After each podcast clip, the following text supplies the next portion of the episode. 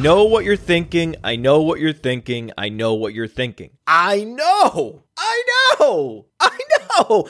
I know what you're thinking as you're tuning in today, Tuesday, October eleventh, twenty sixteen. You want a Cameron Meredith dance party. I know that's what you want, and I know that's what you expect. I know. I know. It makes perfect sense that when the deepest of deep, deep, deep, deep, deep, deep sleepers would hit in the most epic way, winning our listeners tens of thousands of dollars, I've received a number of lineups cashing thousands of dollars on DraftKings and FanDuel. Why? Because they featured Sammy Coates and Cameron Meredith. This is cause for celebration. It is. I don't dispute that. Most of you are tuning in expecting to hear a Cameron Meredith dance party naturally, because of course you are. That's what I do. When the number five receiver for the Chicago Bears becomes a starting receiver and goes out and posts nine receptions on twelve targets for one hundred thirty yards and a touchdown. How could you not turn the music up and dance around the room when that happens? Of course, that's what you expect. But I don't think it's a good idea. We just did a Jerick McKinnon dance party last week. I don't want to be known as the guy that does dance parties every week. The listening public is going to grow weary of the dance party very soon if they haven't already. I understand there's a number of sicko diehards in this audience who would love to have a dance party every week. I know! I've heard from you. You're excited about the inevitable dance party that you're going to hear today. And I'm here to tell you, it's not going to happen. I don't want to be that podcast host that's constantly defaulting to my hobby horse segment device. Oh, another player we touted broke out. Hey, told you so. Hey, dance party. Turn the music on! Dance parties need to be special, and there needs to be a surprise element. You can't turn the show on knowing with definitive certainty that there will be a dance party, because at that point, the mystique of the dance party has evaporated. It's gone. Then it just becomes another regular segment. We criticize the other fantasy shows frequently for stale formats. Walk through the box scores on Tuesday. Talk about the matchups on Thursday. Rinse, repeat. Rinse, repeat. Rinse, repeat. If we did a Cameron Meredith dance party, we would just be rinsing and repeating. Rinsing and repeating. Oh, it's Tuesday. Must be another Fantasy Mansion dance party. I've heard all the dance parties I want to hear. I'm not tuning in for this episode. If he decides to do something original, maybe I'll tune in. But my fear is the Fantasy Mansion dance party is going to become cliche, and I don't want to be just another cliche fantasy football podcast host. That's not me. One of the primary goals of the show is originality. And if we did a Cameron Meredith dance party, we'd be slipping into default segment, redundant radio. Default segment, redundant radio. Unoriginal, redundant radio. And I'm not going to do it. You have to understand, I'm conflicted about this. Because on the one hand, I strive for originality. On the other hand, I strive to please the audience.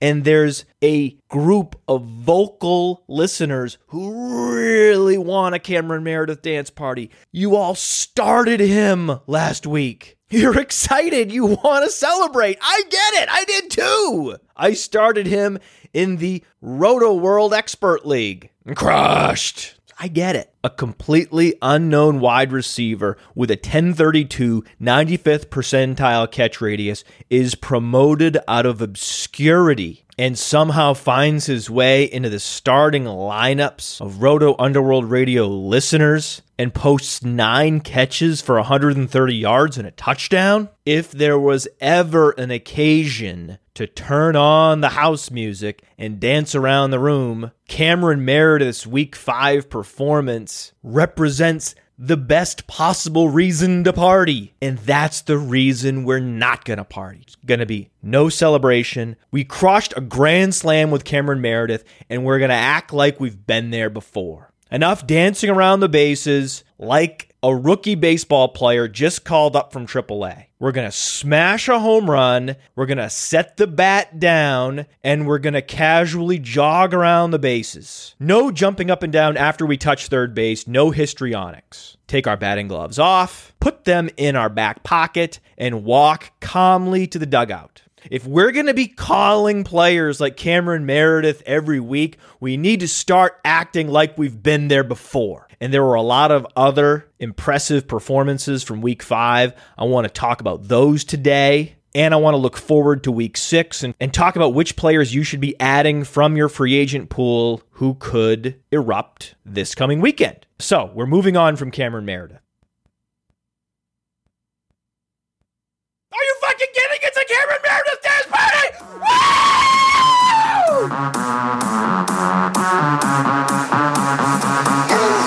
Put your fucking hands up! Put your fucking hands up! Put your fucking hands up! Put your fucking hands up! Hands up! Hands up! Hands up! Hands up! Cameron Meredith! Cameron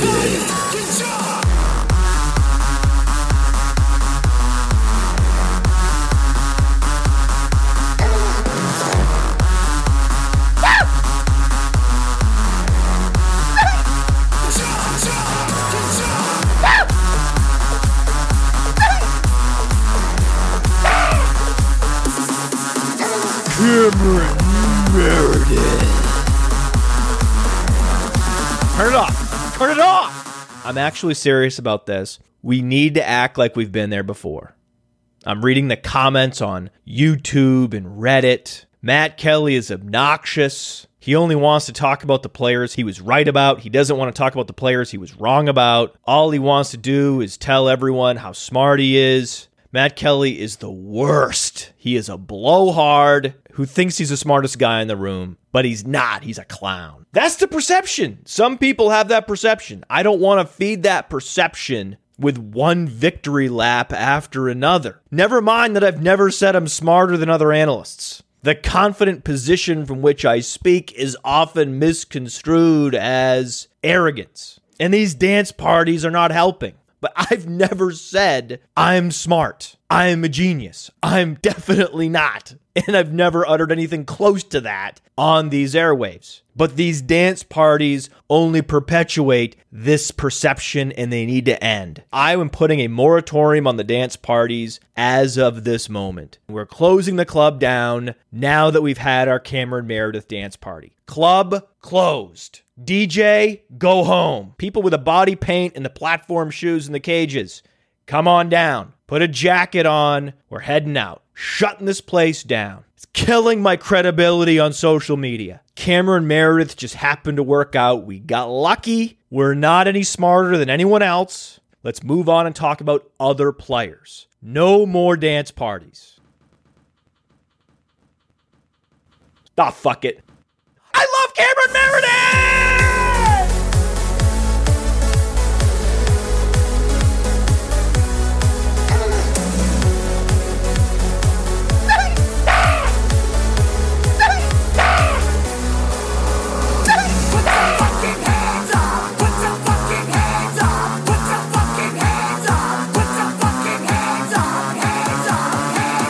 Cameron Meredith. Everybody fucking jump!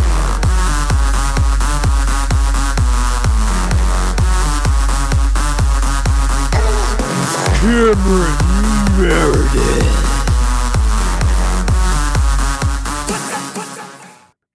Touting Cameron Meredith was one of the easiest calls of my fantasy football podcast career. It's called asymmetrical touting. I'm waiting for the other fantasy analysts to discover this tout skeleton key. We were able to tout Cameron Meredith so strongly because it was an asymmetrical proposition. I'm waiting for more fantasy analysts to identify the asymmetrical players. The asymmetrical tout is my favorite type of tout. You find a player with incredible upside and no downside, and make as much noise about that player as you can possibly make across all platforms. That's what we did with Cameron Meredith. It's a very straightforward proposition. If Cameron Meredith posts nine catches for one hundred thirty yards and a touchdown, we can do a double dance party. If he doesn't and he catches three catches for thirty yards, oh well, he was three thousand dollars on DraftKings. Let's move on to week six. That's my favorite type of proposition. Lots of upside, very little downside. The asymmetrical tout. Cameron Meredith embodies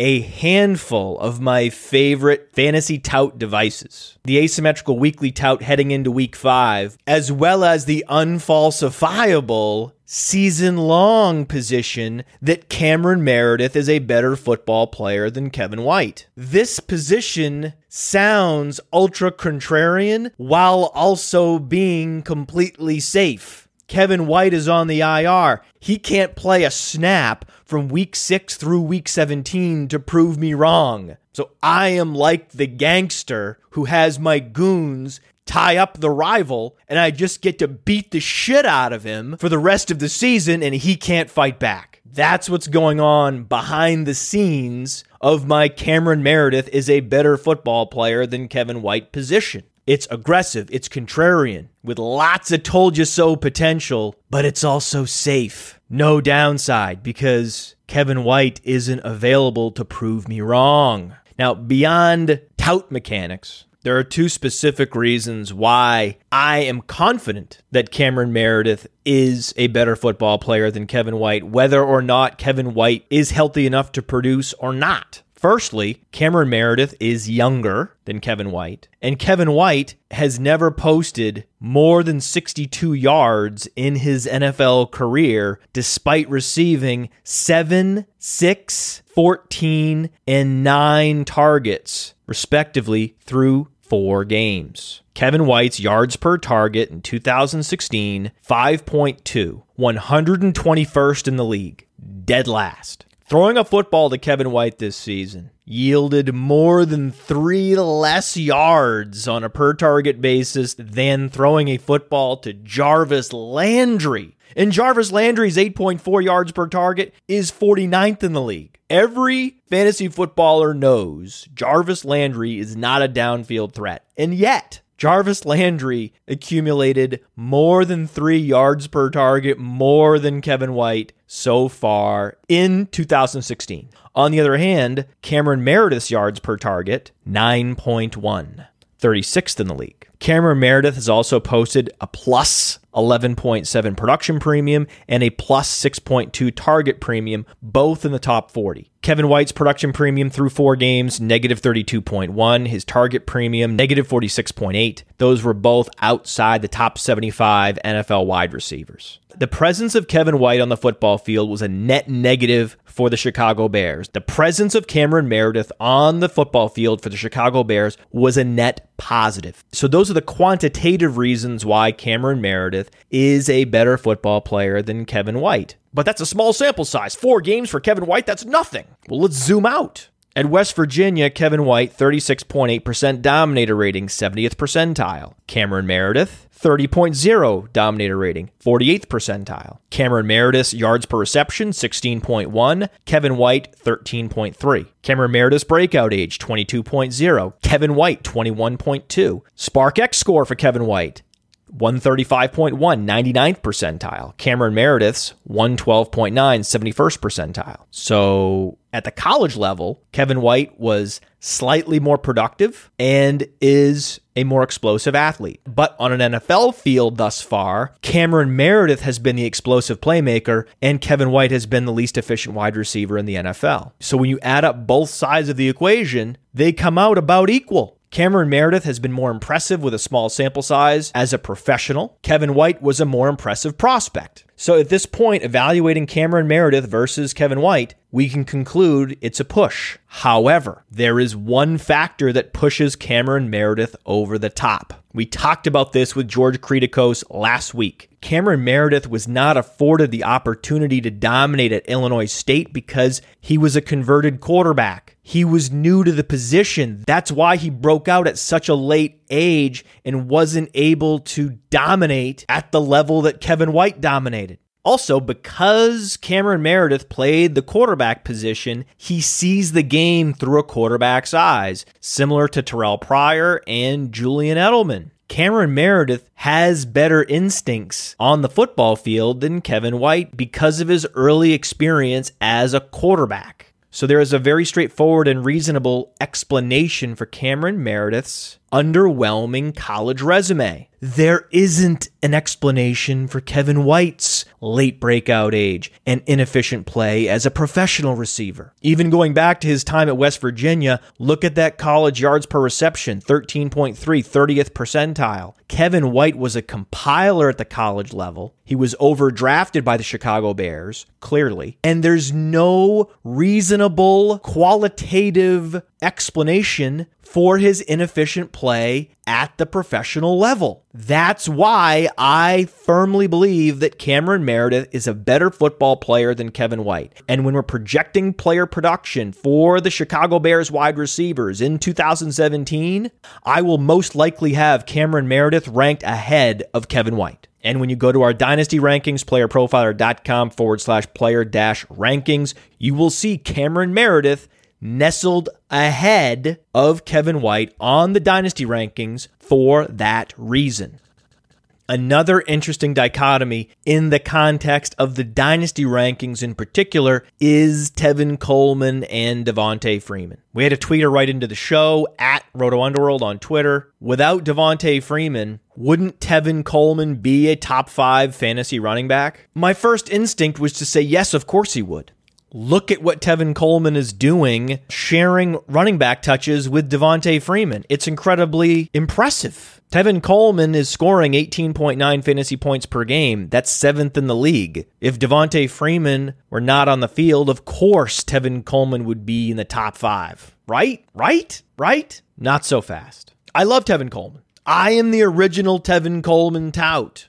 Go to YouTube, search Roto Underworld Radio and Tevin Coleman, and there's a video on YouTube called Yeah But Tevin Coleman. It's grainy sound quality. It's from the old Underworld Pod blog talk radio platform. That was the first viral video I ever produced on YouTube because I love Tevin Coleman. You can appreciate my enthusiasm for Tevin Coleman. It's palpable, and I am just as enthusiastic about Tevin Coleman now as I was two years ago, maybe more so. The problem is Devontae Freeman is also a phenomenal running back. six point nine fantasy points per game is top ten in the league. Devontae Freeman plus three point five production premium. That's top thirty. Tevin Coleman production premium, sixty-two point six. That's number two in the league. However, Devontae Freeman's juke rate, the elusiveness rating on player profiler dot com, evaded tackles per touch, twenty-nine point three percent, nineteenth in the league for Devontae Freeman. Tevin Coleman's juke rate, twelve point seven, sixty-first in the league. The relationship between Devontae Freeman and Tevin Coleman is very similar to the relationship we saw last year between Doug Martin and Charles Sims. It's just that Devontae Freeman is a much more efficient version of Doug Martin, just like Tevin Coleman is a much more efficient version of Charles Sims. And it's not just efficiency. Devontae Freeman is better in every way than Doug Martin. He's niftier. He's more explosive. He has a better feel for the game than Doug Martin. Same is true for Tevin Coleman, even more explosive than Charles Sims. Look at what Tevin Coleman did last week in Denver against the league's best defense. Four catches, one hundred thirty-three yards, and a touchdown. Tevin Coleman led the Falcons in targets and receiving yards. I mean, sickle sell this. I had to start Tevin Coleman in most leagues because Charles Sims was out, but I would have started Charles Sims over Tevin Coleman if I had the choice because Ryan Clark almost died playing in Denver with the sickle cell trait. He was in the hospital for days and lost multiple organs. Spleen, gone. Gallbladder, gone. To save his life. And Tevin Coleman said, I think I'm going to play in Denver with this trait. Yeah. The doctors were monitoring him. They were asking him how he was feeling throughout the game, and he kept looking at them and saying, I feel great. I'm scoring touchdowns, baby. I'm the seventh best running back in all of fantasy football. Yeah! Sickle cell loose. Love Tevin Coleman, and I love Tevin Coleman in that satellite back role. But what do we talk about? The pass-catching running backs often post the higher production premiums. Why is that? Because they're catching the ball in space and they have a lot fewer defenders that they have to beat in order to accumulate yards on any given down and distance. They're handing the ball off to Devontae Freeman in most cases, and he has to maneuver his way around seven defenders. The Falcons are playing Tevin Coleman in the slot. They're throwing design screens to him where he has to blow past one defender, and then the field opens up for him, like the Serengeti. Just whoosh, turn on those Tevin Coleman afterburners, and off he goes, scampering for forty, fifty, sixty yards. It's a hell of a lot easier to be efficient in that situation than it is in Devontae Freeman's situation. Devontae Freeman is doing the yeoman's work in Atlanta, and Tevin Coleman is soaking up the glory. It's like White Men Can't Jump. Tevin Coleman is playing the Wesley Snipes character, and Devontae Freeman is Woody Harrelson. Devontae Freeman doing all the dirty work. Devontae Freeman inbounding the ball, setting the picks. Tevin Coleman draining the wide open threes. That's their relationship. If Devontae Freeman goes down, Tevin Coleman can't catch passes out of the slot anymore because they're going to need him in the backfield. He'll receive extra snaps, but he'll be a lot less efficient and won't be in a position to score as many long touchdowns. That's what we saw with Charles Sims in week three and week four. George Kritikos talked about this. Charles Sims was running plays designed for Doug Martin, and he was posting two point five yards per carry in the process. Charles Sims was significantly more efficient in two thousand fifteen, catching balls out of the backfield and out of the slot position. And the presence of Doug Martin enabled Charles Sims. Doug Martin going down ended up being a death sentence for Charles Sims, because not only did he become an inefficient running back, he then hurt his knee and was put on injured reserve. So as a fantasy gamer, be careful what you wish for. Enjoy the Tevin Coleman explosive runs out of the satellite back position. I love satellite Tevin Coleman. Just spinning around the world, beaming down fantasy points to me. We talked about this with DeAndre Washington and Jalen Richard. It's not necessarily bad to be in a committee. R B B C, R B B C, oh no, oh no, R B B C, no! No! Not running back by committee, no! No, not running back by committee. It can't be true. Don't do this. My running back must get all the running back touches. Yes, must. No. Tevin Coleman has a forty percent opportunity share. That's his percentage of running back targets and carries for the Atlanta Falcons. That's outside the top forty, but his fantasy points per game inside the top ten, because they're giving Tevin Coleman the ball in situations that he can exploit, and he has the talent profile. A dominant college runner running for over two thousand yards at Indiana, who also happens to run a four four forty, ninetieth percentile forty time, and accumulated a eleven point one percent college target share, seventy-ninth percentile during his time at Indiana. He's perfectly equipped to play the superhero version of Charles Sims. Tevin Coleman is playing football like two thousand fifteen Charles Sims in an Iron Man suit. When Latavius Murray was on the field, DeAndre Washington was breaking long runs. Suddenly, DeAndre Washington was the primary running back, and Jalen Richard was the one breaking the long runs. Is this a coincidence? No! But that was no reason not to start DeAndre Washington. But you were wrong, Fantasy Mansion! You told me to start DeAndre Washington. I should have started Jalen Richard! You don't know what you're talking about. You watch the tape. Jalen Richard's more explosive than DeAndre Washington. What? What? I wonder who these people are that comment on these videos on YouTube. I can't tell if this is all an elaborate ruse or there are people in this world who actually believe that Jalen Richard is a more talented running back than DeAndre Washington. There's no sarcasm font on YouTube. As long as Latavius Murray is out, you should not be benching DeAndre Washington, just like you weren't benching Doug Martin last year, and you're not benching Devontae Freeman this year. You're not benching DeAndre Washington this year either. So what if two thousand fifteen Charles Sims and two thousand sixteen Tevin Coleman and two thousand sixteen Jalen Richard are more efficient than their primary running back counterparts? if the team has a great run-blocking offensive line, which the Falcons do and the Raiders do, then both running backs in a committee can be fantasy viable. So this week, you'll be able to start both DeAndre Washington and Jalen Richard if Latavius Murray is out. And as we mentioned earlier, Charles Sims was sent to injured reserve with a knee injury. And we received this email. Email us, roto underworld at gmail dot com. I'm calling bullshit on you, Fantasy Mansion, the listener writes. No one was cheering for Jacquizz Rodgers to supplant Charles Sims last week. Hashtag strawman. Oh yeah, love it. Still doing it, aren't you? You're still doing the hashtags in the email.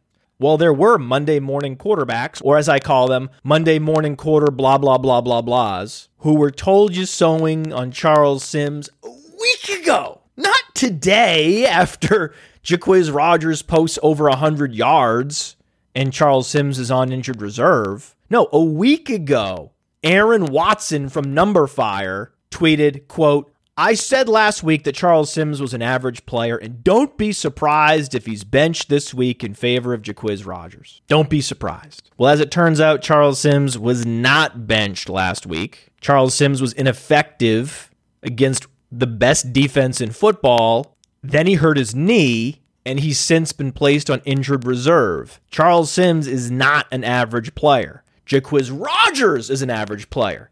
And as we've talked about before, whether it's Cameron Artis Payne scoring two touchdowns, or it's Jacquizz Rodgers rolling up one hundred yards rushing, below average running back talents thrust into a starting role can absolutely be fantasy viable.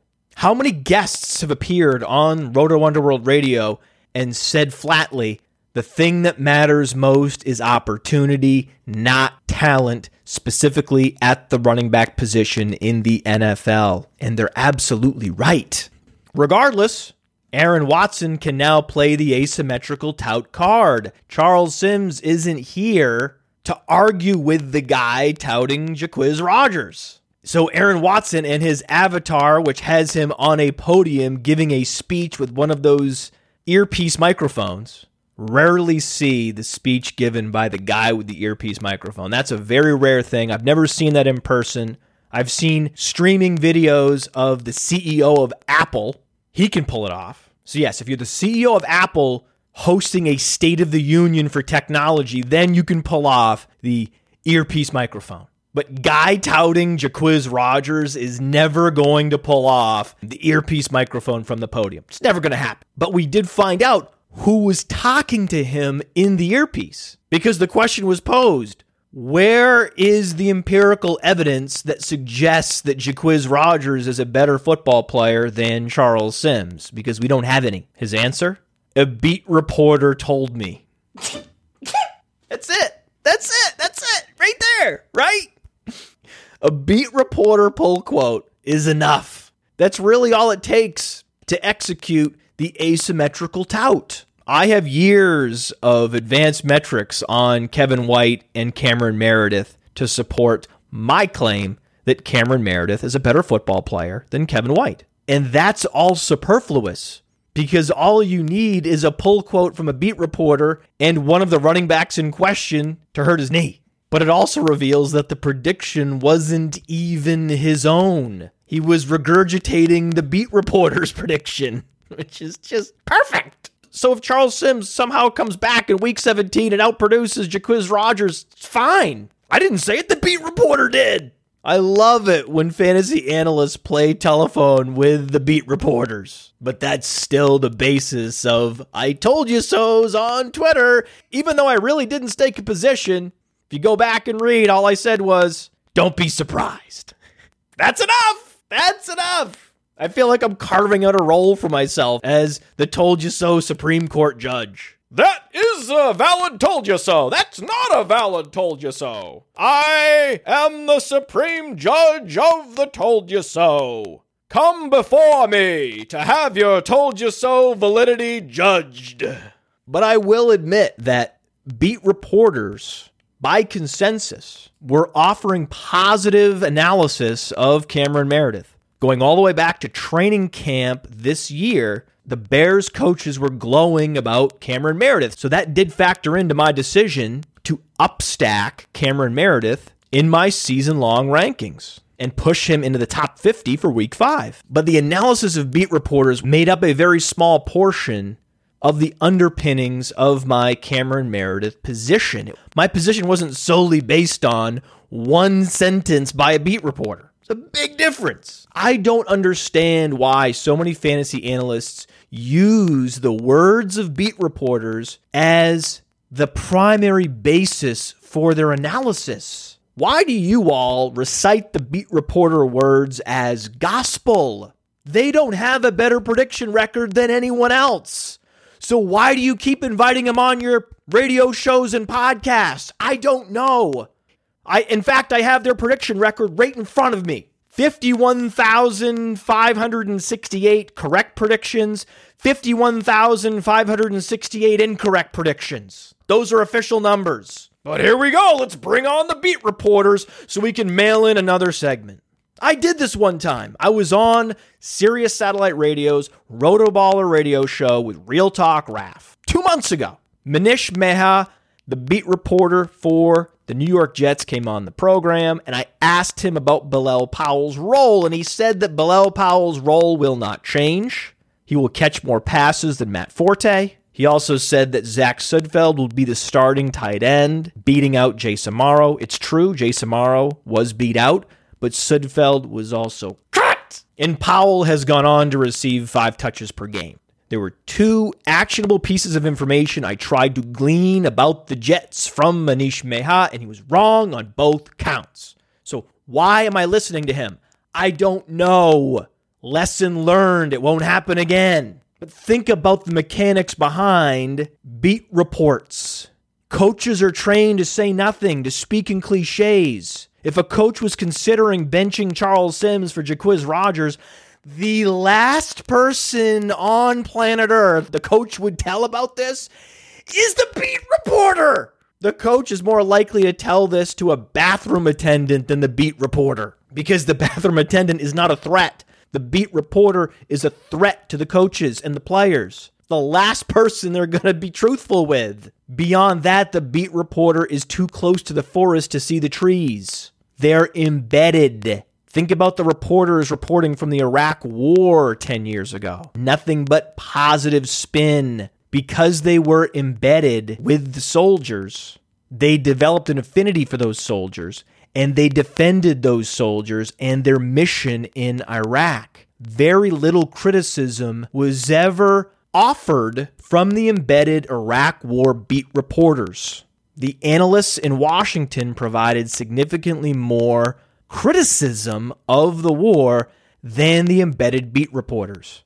They are too close to the action to see it objectively. That's the other problem the beat reporters have. Because the coaches and players distrust them, and because they're too close to the action to see the players objectively, the beat reporters may be your worst possible source for actionable fantasy football information. So what the beat reporters end up writing in their newspapers and online blogs is more often than not a reverberation off their internal chatter. So it's not merely speculative, it's speculative hyperbole, because they're only talking to one another and they're trying to one-up each other. So even when they don't know what's going to happen, they still offer predictions. And that is often the most misguided information that you could possibly consume about N F L players.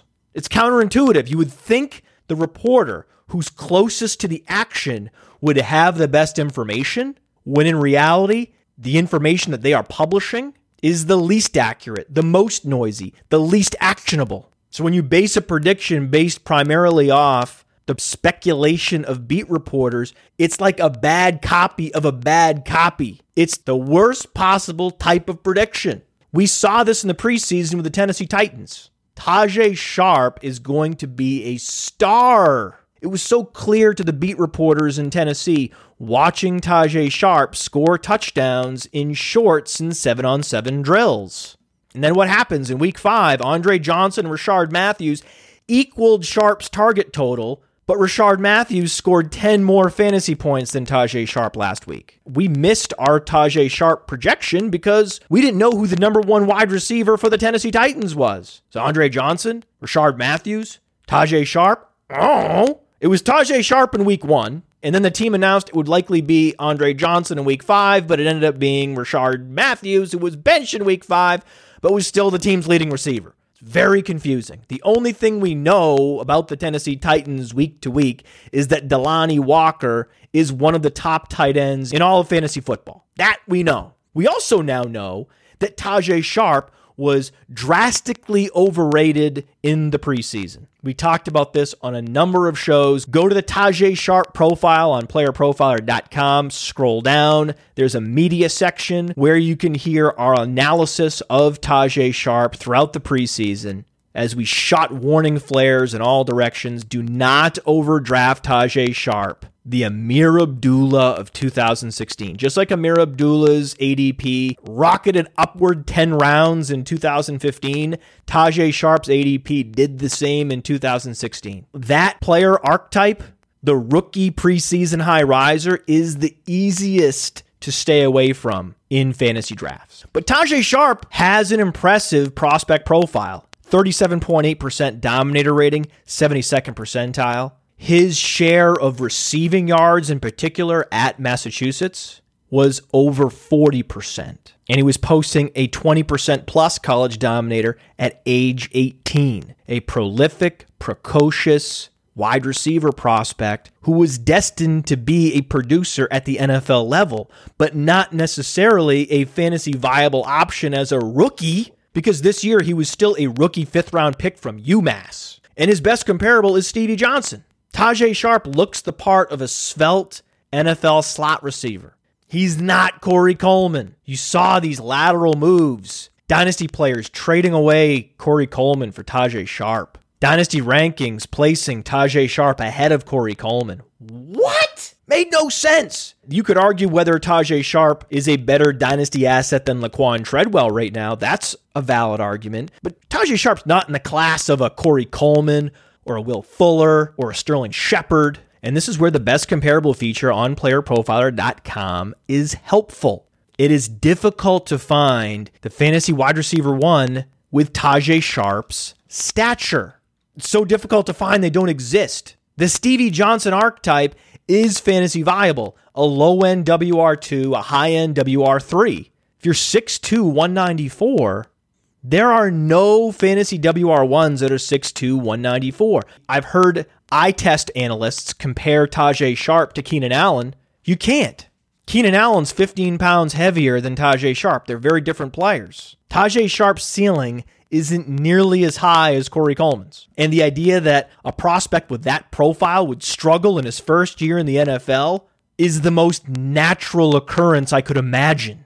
On the other hand, there was a prospect coming into the N F L that I believed was perfectly positioned to succeed as a rookie in the N F L. His name is Devontae Booker, and his best comparable player, LaShawn McCoy. Go to the player profiler dot com page for Devontae Booker and click on the tab to the right of metrics. It's called Game Log. In the Game Log tab, we have a column called Opportunity Share. There you can see the Opportunity Share difference week to week to week. Devontae Booker, ten percent opportunity share, twenty percent opportunity share, twenty-six percent opportunity share. Last week, forty-one percent opportunity share. Uh-oh! Who's going to tell him? It's not going to be me. Who's going to tell him? Anybody? Who's raising their hand? Who wants to tell him? Who wants to be the one to tell the C J Anderson owners that he is officially in the dreaded running back by committee? Oh, no, no. C J! It's a committee! No! I don't want to be the one to tell them. There are so many fantasy gamers in this community who love C J Anderson. I have no idea why. I've never understood the C J Anderson fascination in fantasy football leagues. You can go to the Devontae Booker player page, scroll down to the media section, and there you can see my preseason analysis of Devontae Booker versus C J Anderson. And I talk about why I believe Devontae Booker is a better football player than C J Anderson. And on any given down and distance, that Devontae Booker would give the Denver Broncos a better chance to win. And as every week goes by and the calendar turns from September to October, the Denver Broncos coaches have realized this. That's why Devontae Booker is my number one waiver claim heading into week six. I am pushing my chips into the middle of the table to get Devontae Booker. Other sites will tell you, go get Cameron Meredith. Well, the funny thing is, I picked up Cameron Meredith for zero dollars in ten leagues last week. So I won't be spending any money on Cameron Meredith. But in the leagues in which Devontae Booker is available, I will be aggressively targeting him on the waiver wire. My only issue is it's difficult to find Devontae Booker in the player pool because we now have four different spellings of Devontae. We have Devontae Adams, D A V A N T E. We have Devontae Parker, D E V A N T E. We have Devontae Freeman, D E V O N T A. And now we have Devontae Booker, D E V O N T A E. So if you can find a way to spell his name correctly, go get Devontae Booker.